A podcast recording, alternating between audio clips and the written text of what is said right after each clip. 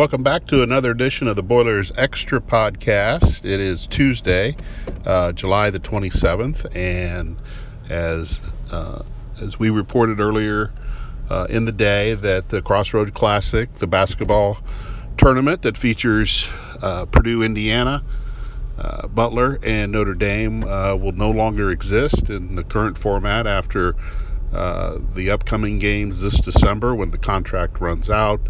Uh, Notre Dame and Indiana did not want the event to continue, or they did not want to be part of the event if it was going to continue. And that's been no secret. That's really not a surprise.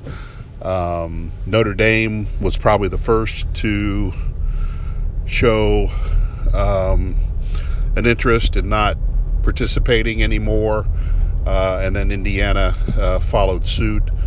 Um, and that left Purdue and Butler.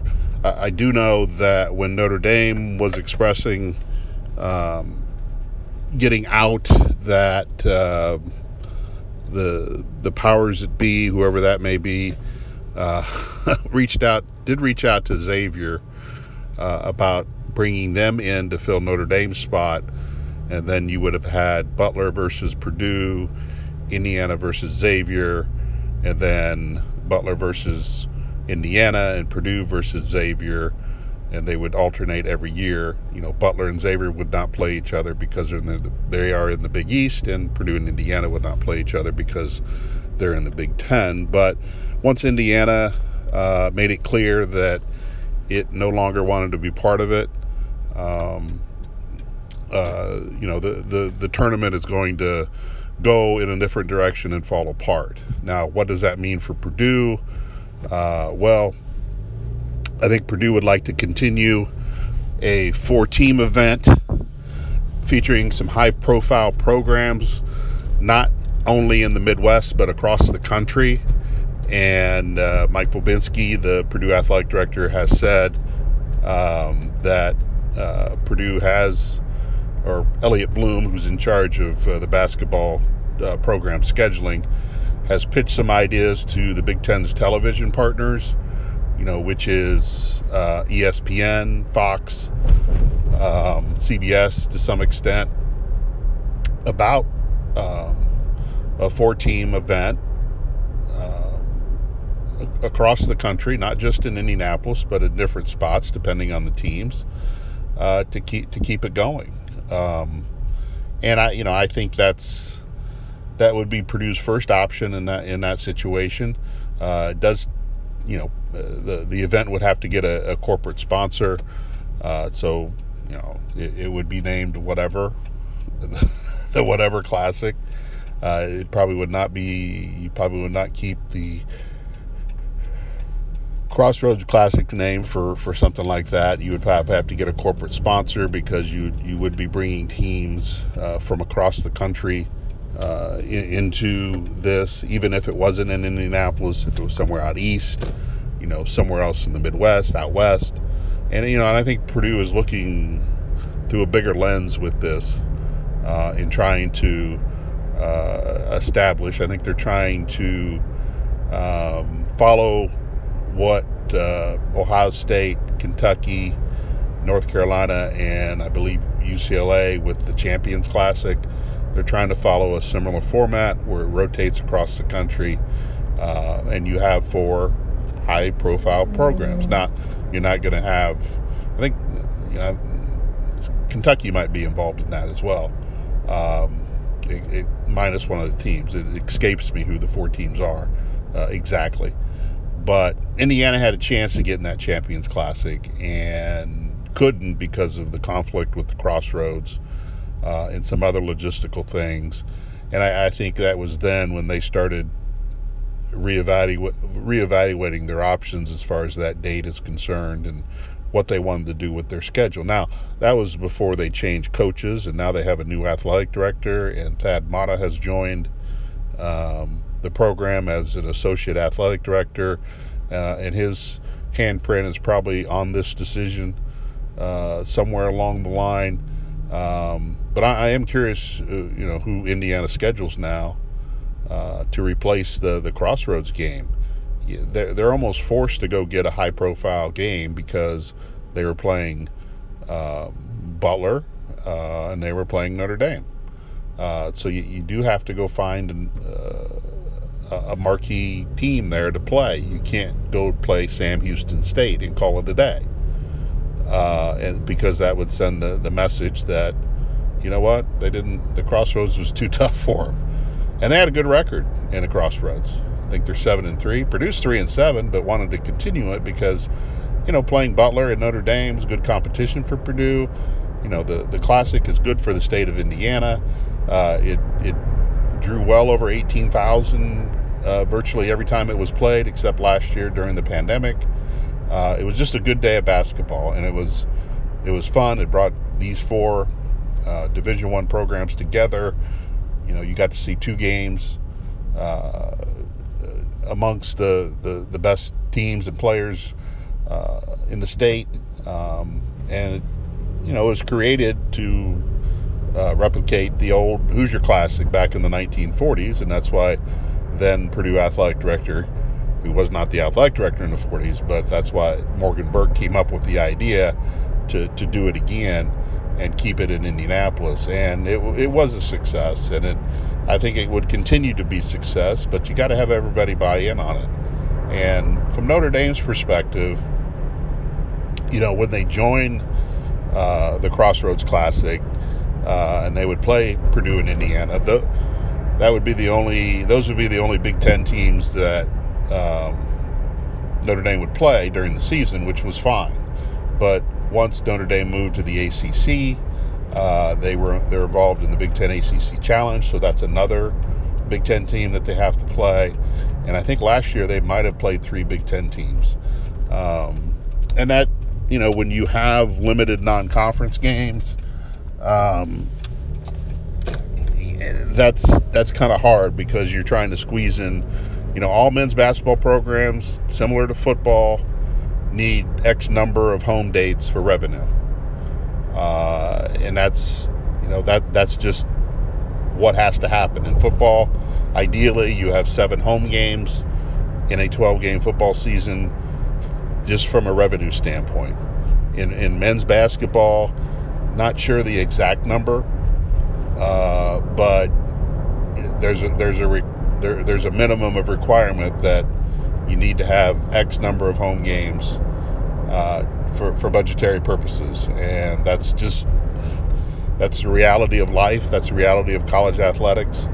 Uh, yeah, I mean you don't have to do it, but you have to get that revenue from somewhere, and most schools abide by that. And when you're playing three Big Ten teams in a year, that eats into how many home games you can have, how many, you know, home and home series you can have. Uh, you know, you're playing conference um, challenges like the ACC Big Ten. You know, the Big Ten's involved in the Gavitt games, which Purdue's not participating this year. So there's a lot of those made for TV games that that that fall into the schedule. And again, you're trying to get the required number of home games, so it causes some issues.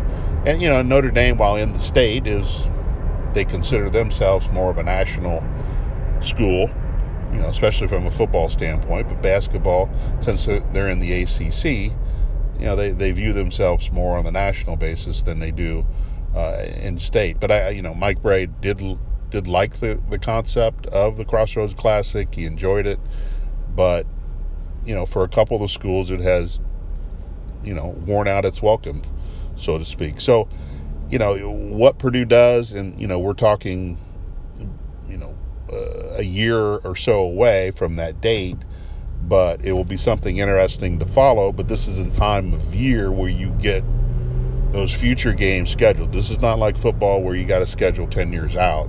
You can put together a, a four team uh, basketball tournament if you get the three others willing to, to fall into to what needs to be done. And it it may it, it may be something that doesn't happen the next season. It may have to wait for a year or two for schedules to line up because the other schools that Purdue would be dealing with would fall into the same category of needing X number of home games every year to, to make something like this work. Now, these schools would obviously split the revenue from this event. Um, so that's a that's a piece that may allow them to, um, you know, not have as you know maybe have one less home game. But it'll be interesting to see if if, if Purdue can pull this off.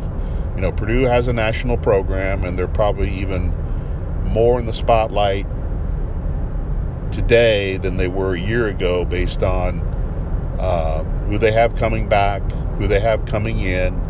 Uh, they're considered a top 10 team going into next year, uh, and they're going to be probably a top 10, top 15 team over the next two or three years based on how Matt Painter and his staff are recruiting. So Purdue Purdue needs to have this event, uh, but you're going to need you know three other parties to make it work at the highest level. Um, and you know I I can't tell you exactly for sure who Purdue is looking at, but you know think think high profile programs. You know maybe uh, you know maybe a, a maybe a Virginia, maybe a, a Villanova, maybe uh, you know even far fetched, uh, you know maybe Gonzaga. Uh, you know, and there's other other programs that would be um, you know viable. You know, you, could keep Butler in it as well.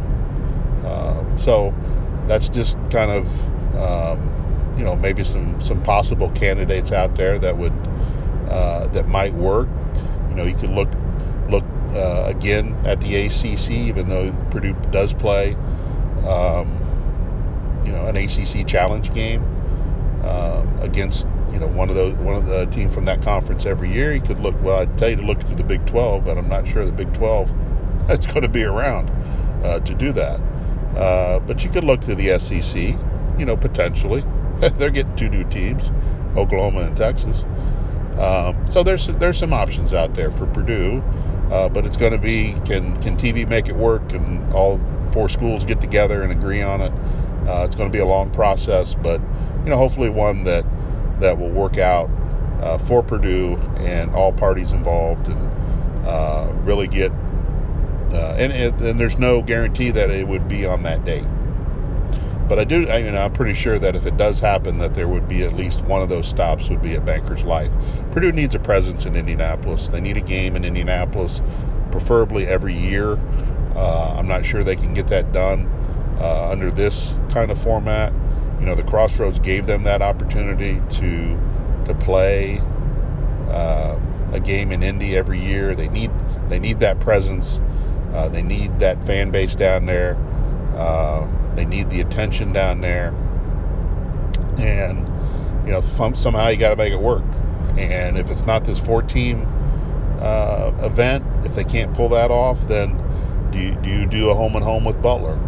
Um, do you do you know do you look for a, a marquee home and home event? Do you try to uh, get a, a, high profile program, maybe like a Villanova, and play uh, play a game in Bankers Life and then play a game in Philadelphia where the 76ers play. Or maybe you can schedule Gonzaga, play play one at Bankers Life, play play one in Seattle, play one uh, in Spokane, you know, somewhere around there, Denver.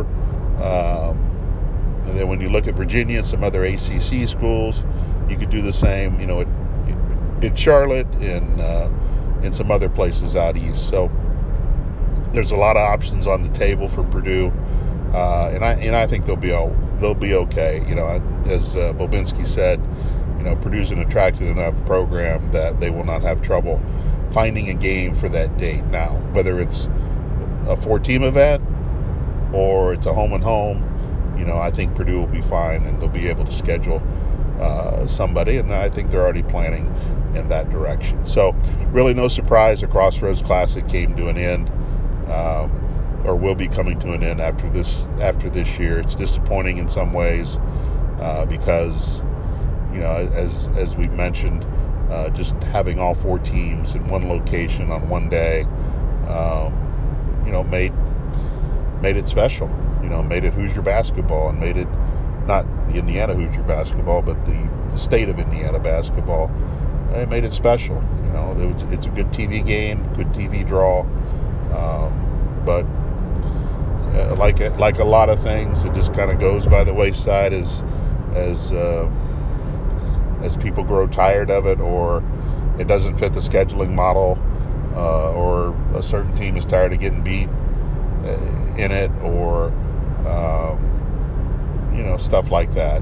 But that's why it's so hard to do these things because you got to get four schools together, four different coaches, four different ads, four different administrators, and to be honest, four different egos uh, together in the room to agree on something. And that's why I think you give credit to Morgan Burke and Barry Collier uh, and Fred Glass, the IU AD at the time, and even you know Notre Dame AD Jack Swarbrick. Uh, you know when they put this together, that you know the egos kind of got set aside, and they did what was best for uh, their programs, but they did what what was best for the state of Indiana uh, at the time, and it, it's still it's still good for the state of Indiana at the time. It's just a couple schools don't don't think so. So you move on, and uh, you know hopefully Purdue gets a marquee game in that in that in that slot, and uh, you know nothing nothing is lost, but there'll be there'll be more to gain. Well, we appreciate you stopping by uh, for this uh, quick version on on the podcast. Uh, tell your friends and families, uh, neighbor, uh, questions, concerns, comments. Uh, reach out on Twitter, email. Um, you can call me if you have my number. and still looking for a sponsor. So we appreciate any any support in that area. once again, uh, we'll be back with another podcast as the situation warrants, and uh, we'll probably have uh, some sort of season preview for Purdue football uh, coming up uh, uh, before camp starts on August 6th. on jconline.com right now is a story about the Crossroads Classic. also, there's there's a story about where season ticket sales for Purdue football stand right now, and some other uh, tidbits uh, regarding the athletic department, the More Than a Game campaign, and you know the Ross-Ade Stadium project, uh, uh the 2021-22 athletic department budget, and roles for uh, the, the new deputy athletic director and like who's who's going to be the sport administrator for men's basketball and football, things like that. So check out jconline.com uh, for more information on that. And then uh, on uh, Thursday or Wednesday on jconline.com, it'll be in Thursday's paper. We'll start our, our countdown to camp football, uh, taking a look at each position and you know who what it means, uh, strengths, weak, weaknesses, you know which players are the favorites to, to get in the starting role and so on and so forth. So, So we'll start that uh, Wednesday at jconline.com. Once again, thanks for stopping by and have yourself a good day.